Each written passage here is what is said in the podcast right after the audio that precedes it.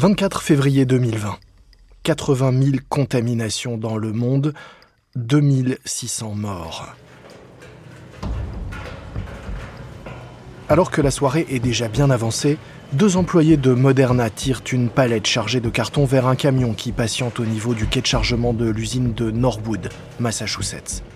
Un homme les observe. Avec sa barbe de trois jours, il a l'air plutôt anxieux. Il s'agit de Juan Andrés, le directeur des opérations de Moderna. Andrés fronce les sourcils en voyant les employés pousser violemment la palette sur la rampe qui mène au camion.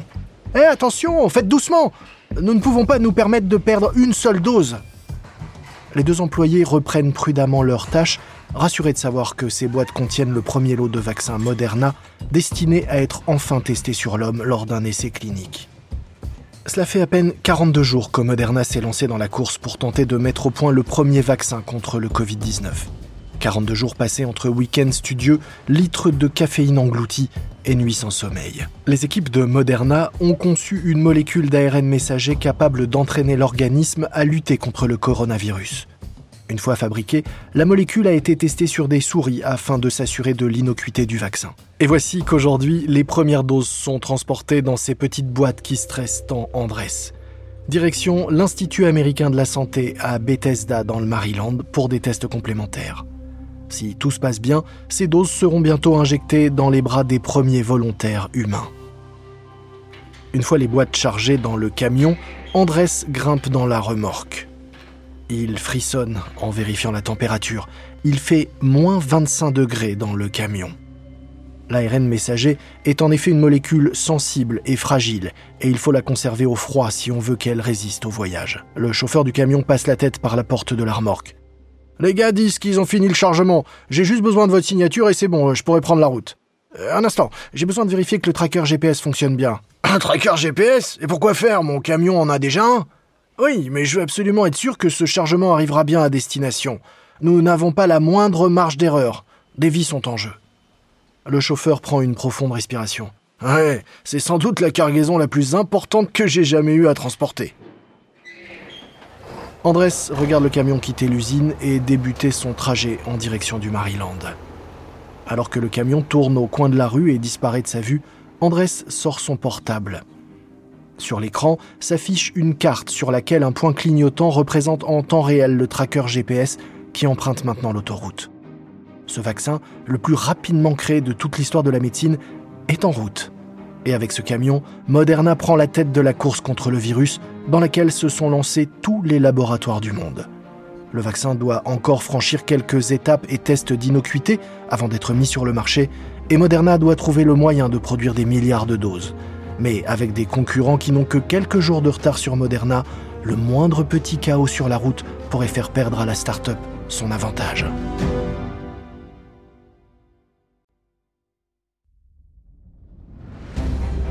Vous écoutez Guerre de business de Wandery. Je suis Lomik Guillot.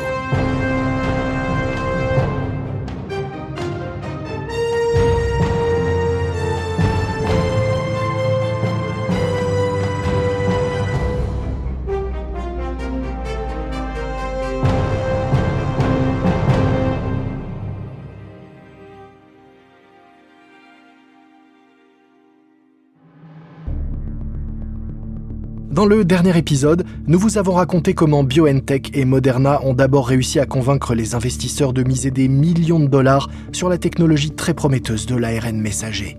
Puis, à quel point ces investisseurs ont été déçus lorsque cette technologie a tardé à donner des résultats concrets.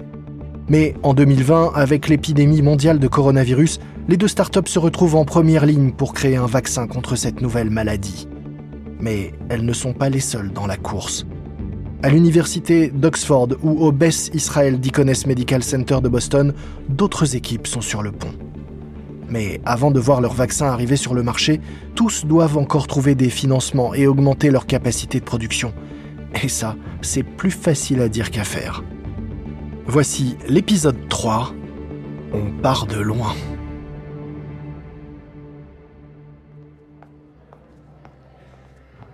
1er mars 2020 en plein cœur de Manhattan. La matinée débute à peine. Au siège de Pfizer, la scientifique allemande Catherine Janssen a juste le temps de se glisser dans l'ascenseur avant que les portes ne se referment. Alors que l'ascenseur bondé s'élance vers les étages, ses pensées sont occupées par le coronavirus. Ce matin, les journaux ont annoncé la découverte d'un premier cas à New York. Il y a quelques semaines à peine, le virus semblait pourtant bien loin d'ici. Mais voici qu'il déferle sur le pays comme un véritable raz-de-marée. Chez Pfizer, Catherine Janssen est responsable de la recherche sur les vaccins. C'est elle qui est à l'origine de deux vaccins déjà sur le marché et qui ont contribué à sauver des vies. L'un contre le cancer du col de l'utérus, l'autre contre le pneumocoque. Et elle s'apprête à en lancer un troisième. Pfizer est un sérieux prétendant au podium dans la course au vaccin. C'est une entreprise vieille de 170 ans dont les bénéfices annuels se comptent en dizaines de milliards de dollars. Mais pour l'instant, elle n'a pas encore de vaccin contre le Covid en préparation. Comme beaucoup de géants de l'industrie pharmaceutique, Pfizer a adopté une position attentiste lorsque le virus est apparu pour la première fois en janvier dernier. À l'époque, personne ne savait que le virus se transmettait dans l'air de personne à personne. Alors pourquoi consacrer des ressources et des hommes pour travailler à un vaccin contre ce virus alors que cette histoire pourrait faire long feu? Sauf que désormais, Johnson ne peut plus ignorer que le virus est là et qu'il circule partout. Lorsque finalement l'ascenseur s'arrête à son étage, son téléphone se met à sonner. Allô Catherine, c'est Ugur Sahin, le patron de BioNTech. Janssen sourit. Elle aime bien Sahin. Ils se sont rencontrés pour la première fois en 2017 et ont découvert qu'ils partageaient le même amour de la science. Ils se sont si bien entendus que Pfizer et BioNTech développent ensemble un vaccin contre la grippe. Ugur, comment vas-tu? Je suis un peu occupé. Nous travaillons sur un vaccin contre le Covid. Quoi? Vous développez un vaccin? Oui, nous avons déjà plusieurs candidats, dont trois très prometteurs. Mais nous avons besoin d'un partenaire solide pour nous aider à lancer des essais cliniques à grande échelle et à produire et distribuer ce vaccin. Est-ce que ça intéresserait Pfizer? Johnson n'a pas besoin d'y réfléchir à deux fois. Oui, on adorerait faire ça, bien sûr. Mais j'ai besoin de faire valider ça par notre PDG d'abord. Mais, mais oui, oui, allons-y. C'est exactement ce que Saïn rêvait d'entendre. BioNTech n'a pas l'infrastructure nécessaire pour fabriquer les énormes quantités de vaccins qui seront nécessaires pour stopper la pandémie. Il aurait pu essayer de lever à nouveau des fonds, plusieurs centaines de millions, pour faire grossir l'entreprise, mais il manque de temps et pendant ce temps, des gens meurent. Il sait qu'il sera plus efficace de s'associer avec un géant qui possède déjà un outil industriel, comme Pfizer. Mais chez Moderna, le grand rival de BioNTech, on ne voit pas du tout les choses de la même façon. 2 mars 2020. À la Maison-Blanche, le président Donald Trump rejoint les responsables de l'administration fédérale et les principaux dirigeants de l'industrie pharmaceutique installés autour d'une grande table ovale. Ils sont ici pour une réunion avec la Task Force spéciale coronavirus, imaginée par le président américain afin de voir comment travailler ensemble. Mais c'est aussi un coup de com' pour Trump qui veut montrer qu'il prend la crise au sérieux. Les caméras ont donc été invitées à filmer le début de la rencontre. Donald Trump jette un œil à ses notes et ouvre la réunion.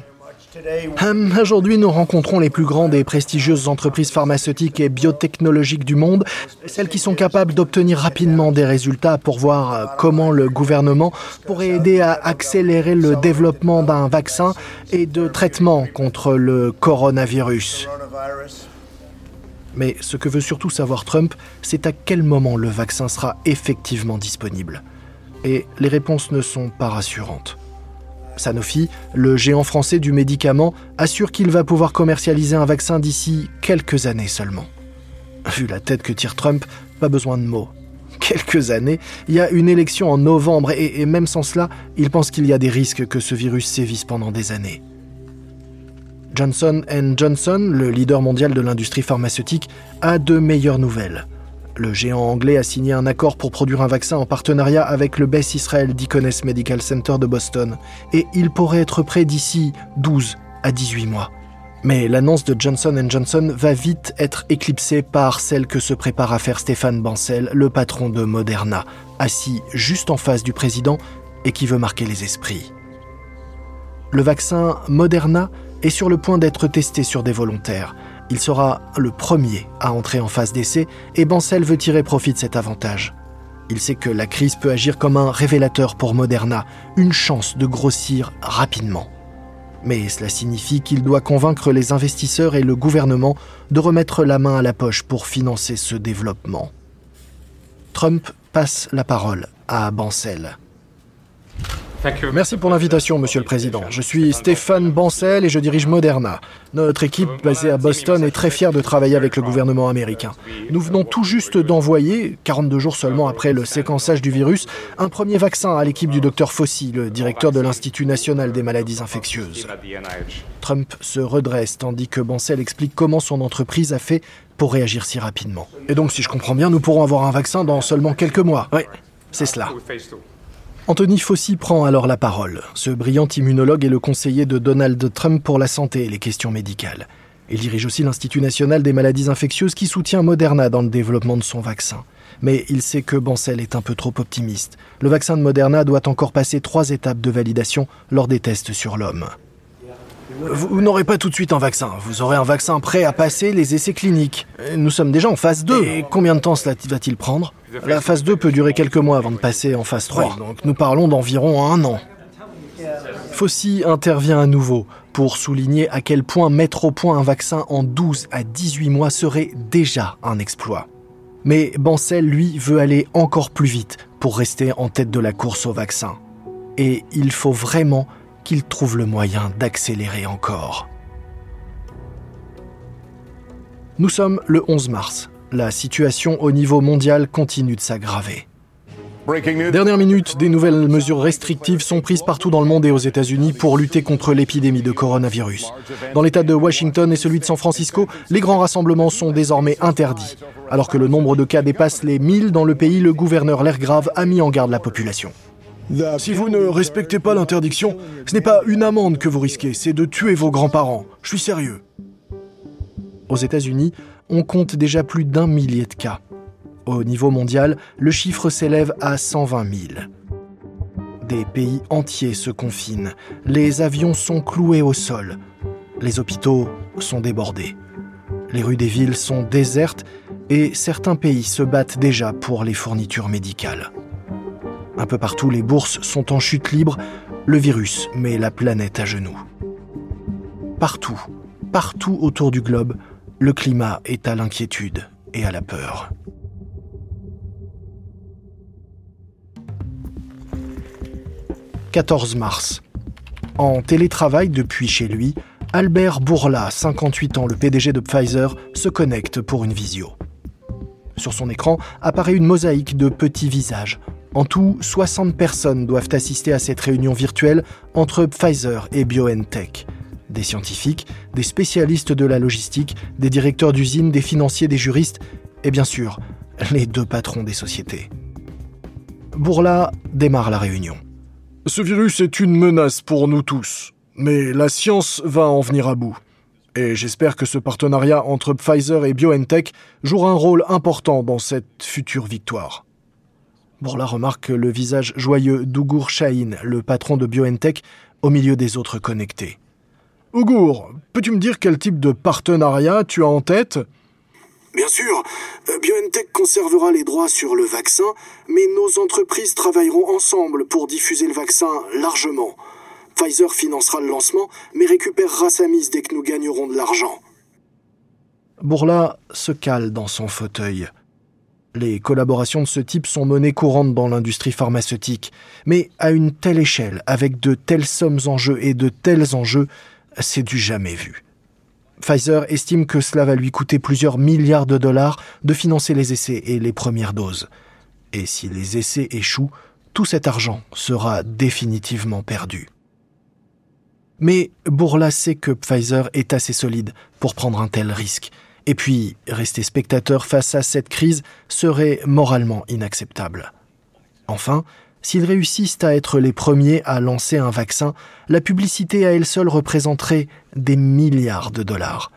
Et cela renforcerait l'image de Pfizer comme étant à la pointe de la science, sans parler des potentiels bénéfices. C'est d'accord, Ougour, nous pouvons partir là-dessus. C'est parfait. Mais je veux que nous puissions sortir un vaccin le plus vite possible. Il y a vraiment urgence. Tout à fait d'accord. Une question pour mes équipes. Si nous préparons la production alors que les essais ne sont pas encore terminés, à quel moment pourrions-nous lancer la production de doses pour le public? Un cadre de chez Pfizer lui répond. Nous pourrions être prêts d'ici mi-2021. Le PDG fronce les sourcils. Non, désolé, ça n'est pas possible. Des gens meurent. Je veux que nous soyons prêts pour octobre 2020. C'est votre deadline. Les équipes de production de chez Pfizer n'en croient pas leurs oreilles. On leur laisse juste 7 mois pour monter, en partant de zéro, toute une chaîne d'approvisionnement et de production capable de fournir des milliards de doses d'un vaccin encore en développement. Normalement, ce genre de projet prend des années. Tandis que son équipe chancelle, Bourla se tourne à nouveau vers Saïn. Ougour, commençons à rédiger un projet d'accord et... Euh, non, non, non, nous ne pouvons pas perdre du temps en querelle de juristes autour du moindre mot. Euh, lançons-nous et c'est tout. Nous pouvons faire un brouillon d'accord et démarrer. Pour le contrat, on verra plus tard. Oui, mais nous allons devoir partager certaines informations confidentielles. Oui, mais des vies sont en jeu. Nous devons simplement nous faire confiance, l'un comme l'autre. Trois jours plus tard, Pfizer et BioNTech annoncent leur partenariat. Pfizer versera à BioNTech jusqu'à 750 millions de dollars en cash, en prise de participation et en divers règlements pour financer le développement du vaccin. Après l'annonce, le cours de bourse des deux entreprises grimpe en flèche. Mais elles ont encore du retard à rattraper, car pendant ce temps, à Seattle, Moderna est sur le point de lancer le premier essai d'un vaccin contre le Covid sur l'homme.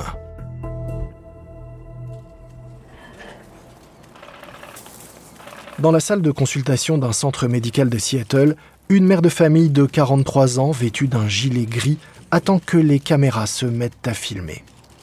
Elle s'appelle Jennifer Haller et elle est sur le point de devenir la première personne à recevoir une injection du vaccin expérimental de Moderna.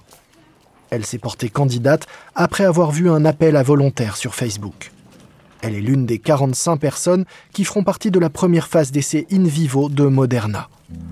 Le but de cette phase d'essai n'est pas de vérifier si le vaccin est efficace, il s'agit avant tout de confirmer que le vaccin ne provoque aucune réaction et n'est pas dangereux. En échange de leur participation, Haller et les autres volontaires recevront chacun 1100 dollars. Après avoir reçu la première des deux injections, Haller explique aux caméras pourquoi elle a accepté de participer à ce test.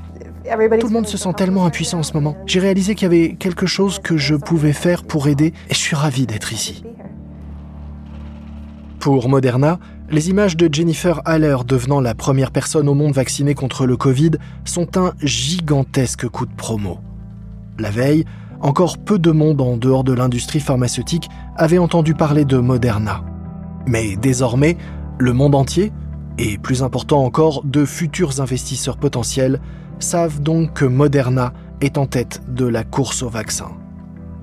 Sur les quatre labos les plus avancés dans la recherche d'un vaccin, trois ont déjà pratiquement atteint leur but. Moderna, dont le vaccin est déjà testé chez l'homme, BioNTech, qui peut s'appuyer sur la puissance industrielle de Pfizer, et Johnson Johnson, qui travaille avec le BES Israel Deaconess Medical Center. Il n'y a que l'université d'Oxford qui pédale loin derrière. L'université a peut-être réussi à fabriquer ses premiers vaccins expérimentaux contre le coronavirus en un seul week-end dès le mois de janvier, mais en tant qu'établissement d'enseignement, elle ne dispose pas de l'infrastructure nécessaire pour commercialiser un vaccin à elle seule. Et en interne, tout le monde n'est pas d'accord sur la stratégie à adopter pour diffuser le vaccin, et cela bloque tout. Si les chercheurs d'Oxford ne parviennent pas à s'entendre et à trouver une solution, leur vaccin pourrait bien ne jamais sortir de leur labo.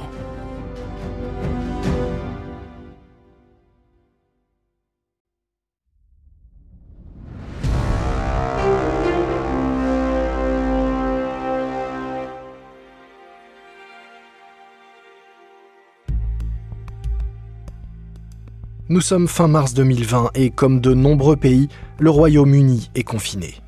Alors que le monde semble s'écrouler, deux des meilleurs chercheurs de l'université d'Oxford sont en visio pour essayer de sortir de l'impasse. D'un côté, Sir John Bell. À 67 ans, c'est sans doute le meilleur professeur de médecine de toute l'université. De l'autre, Louise Richardson. C'est la vice-chancelière de l'université d'Oxford. Alors Louise, quel est l'objet de cette réunion? J'ai besoin de votre aide. Nos chercheurs ont développé un vaccin contre le coronavirus et ils veulent le mettre à la disposition de toute personne qui accepterait de le vendre, mais sans en tirer profit. Ça part d'un bon sentiment, mais je crains qu'on reproduise l'histoire de la pénicilline. Richardson n'a pas besoin de rappeler à Bell l'histoire de la pénicilline. Oxford est une institution vieille de 900 ans et elle a de la mémoire.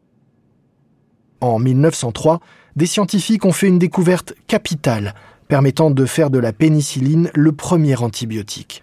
Ce fut sans doute la plus grande découverte médicale du XXe siècle et elle fut réalisée à Oxford. Mais l'université a vu impuissante les géants du médicament réaliser d'énormes profits à partir du travail de ses chercheurs sans en voir un seul centime, alors qu'une infime partie des bénéfices tirés des antibiotiques aurait suffi à financer la recherche pendant des années. Bell acquiesce. Et donc vous voulez que je vous trouve un acheteur? J'aimerais que nous explorions toutes les options en fait, mais n'oubliez pas que l'université est co-détentrice des droits avec les chercheurs et qu'ils n'approuveront aucune association avec quelqu'un qui voudrait tirer profit de la pandémie. Eh ben, vous pouvez oublier la plus grande partie de l'industrie pharmaceutique. Mais bon, je vais voir ce que je peux faire. Nous sommes à la mi-avril 2020. Bell a organisé une visio entre les chercheurs d'Oxford et le laboratoire américain Merck. La discussion est tendue. Merck est le deuxième fabricant mondial de vaccins derrière GlaxoSmithKline.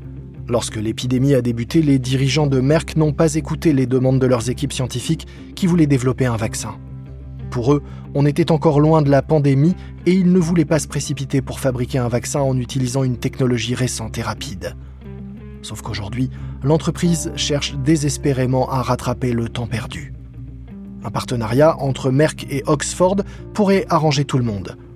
Le problème, c'est que personne ne parvient à se mettre d'accord. Un dirigeant de Merck essaye de savoir si la position de principe d'Oxford de ne pas faire de bénéfices est ferme. Nous devons être en mesure de gagner de l'argent, même juste un peu avec un vaccin. Pourrions-nous nous contenter d'une marge relativement faible? Adrian Hill, le directeur du laboratoire qui a développé le vaccin, le coupe net. Il n'en est pas question. Vous n'utiliserez pas notre travail pour faire des profits sur le dos des malades. Alors nous allons devoir revoir notre accord.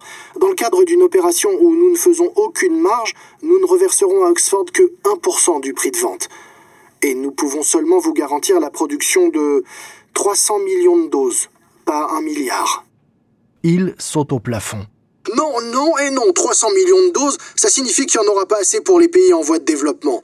Notre vaccin doit être disponible et abordable pour tout le monde.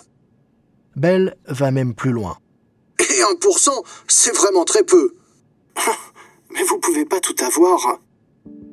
Après que, frustré, l'équipe de Merck se soit déconnectée, Bell prend l'équipe de scientifiques à part. Vous vous rendez compte que nous n'avons pas d'autre option, n'est-ce pas?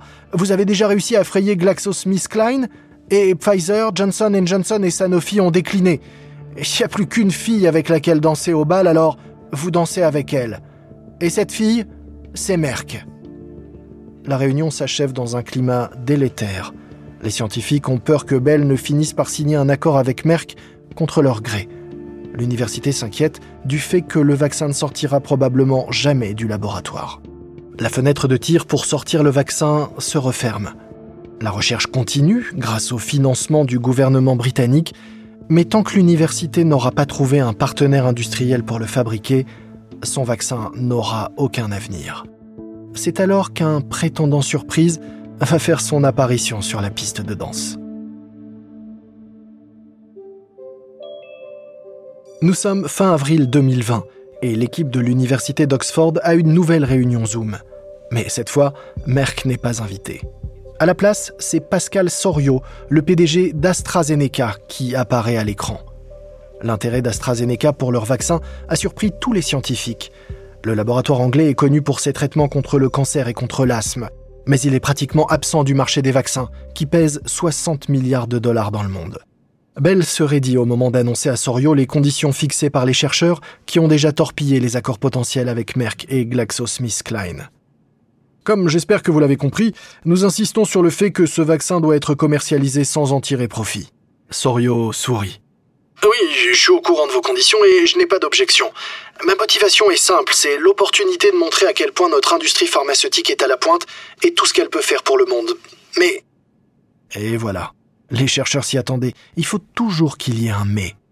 Mais je ne veux pas non plus faire tout cela à perte. Vous devez comprendre que commercialiser un vaccin sans faire de bénéfices, ce n'est pas la même chose que de vendre au prix coûtant, car il y a d'autres éléments à prendre en compte. Le temps de développement, les contrôles qualité, l'infrastructure, la logistique. Nous avons besoin d'une marge de manœuvre pour couvrir ces coûts. Mais je pense que 20% en plus des coûts de fabrication devraient suffire. Des sourires apparaissent enfin sur les visages de l'équipe. Belle répond. Hmm, ça me semble raisonnable. Autre chose? Nous allons investir beaucoup dans ce vaccin. Aussi, lorsque la pandémie sera derrière nous, nous aimerions pouvoir le commercialiser normalement. L'ambiance du côté des chercheurs s'assombrit de nouveau. Sarah Gilbert, la responsable du développement du vaccin, prend la parole. Nous ne sommes pas d'accord sur ce point. Les pays en voie de développement devront continuer à pouvoir avoir accès au vaccin à un bas prix. Sorio réfléchit un moment. D'accord. Et, que diriez-vous de cela? Une fois la pandémie passée, nous pourrions vendre le vaccin avec une marge normale dans les pays développés et continuer à garantir un prix bas pour les pays les plus pauvres. De façon définitive? Oui, oui, en permanence. Il y a un moment de silence. Ce n'est pas tout à fait ce que voulaient les scientifiques, mais après tout, on n'en est pas si loin. Le 30 avril 2020, AstraZeneca et l'Université d'Oxford officialisent leur partenariat. Pendant ce temps, la pandémie fait des ravages tout autour du globe. Rien qu'aux États-Unis, on compte plus d'un million de personnes infectées et 61 000 décès. Au niveau mondial, on approche les 250 000 morts. Le monde entier réclame un vaccin et l'accord d'Oxford avec AstraZeneca offre à certains une lueur d'espoir. Mais ce partenariat renforce un peu plus l'isolement de Moderna. Car Moderna est désormais le seul acteur qui développe un vaccin sans l'aide d'un géant de l'industrie pharmaceutique. Mais pour que cette stratégie de tout faire tout seul fonctionne, l'entreprise a besoin d'argent. Et vite. Or, elle manque de temps. Dans le prochain épisode, les États-Unis mettent le turbo. Pfizer refuse un coup de main et les fabricants de vaccins essayent de ne pas faire de politique.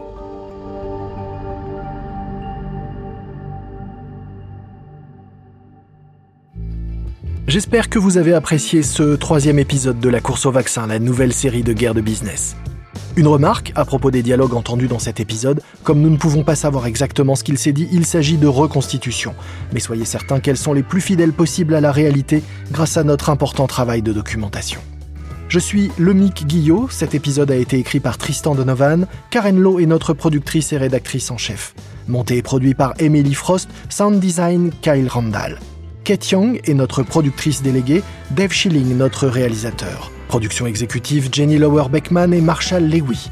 Une série créée par Hernan Lopez pour Wandery.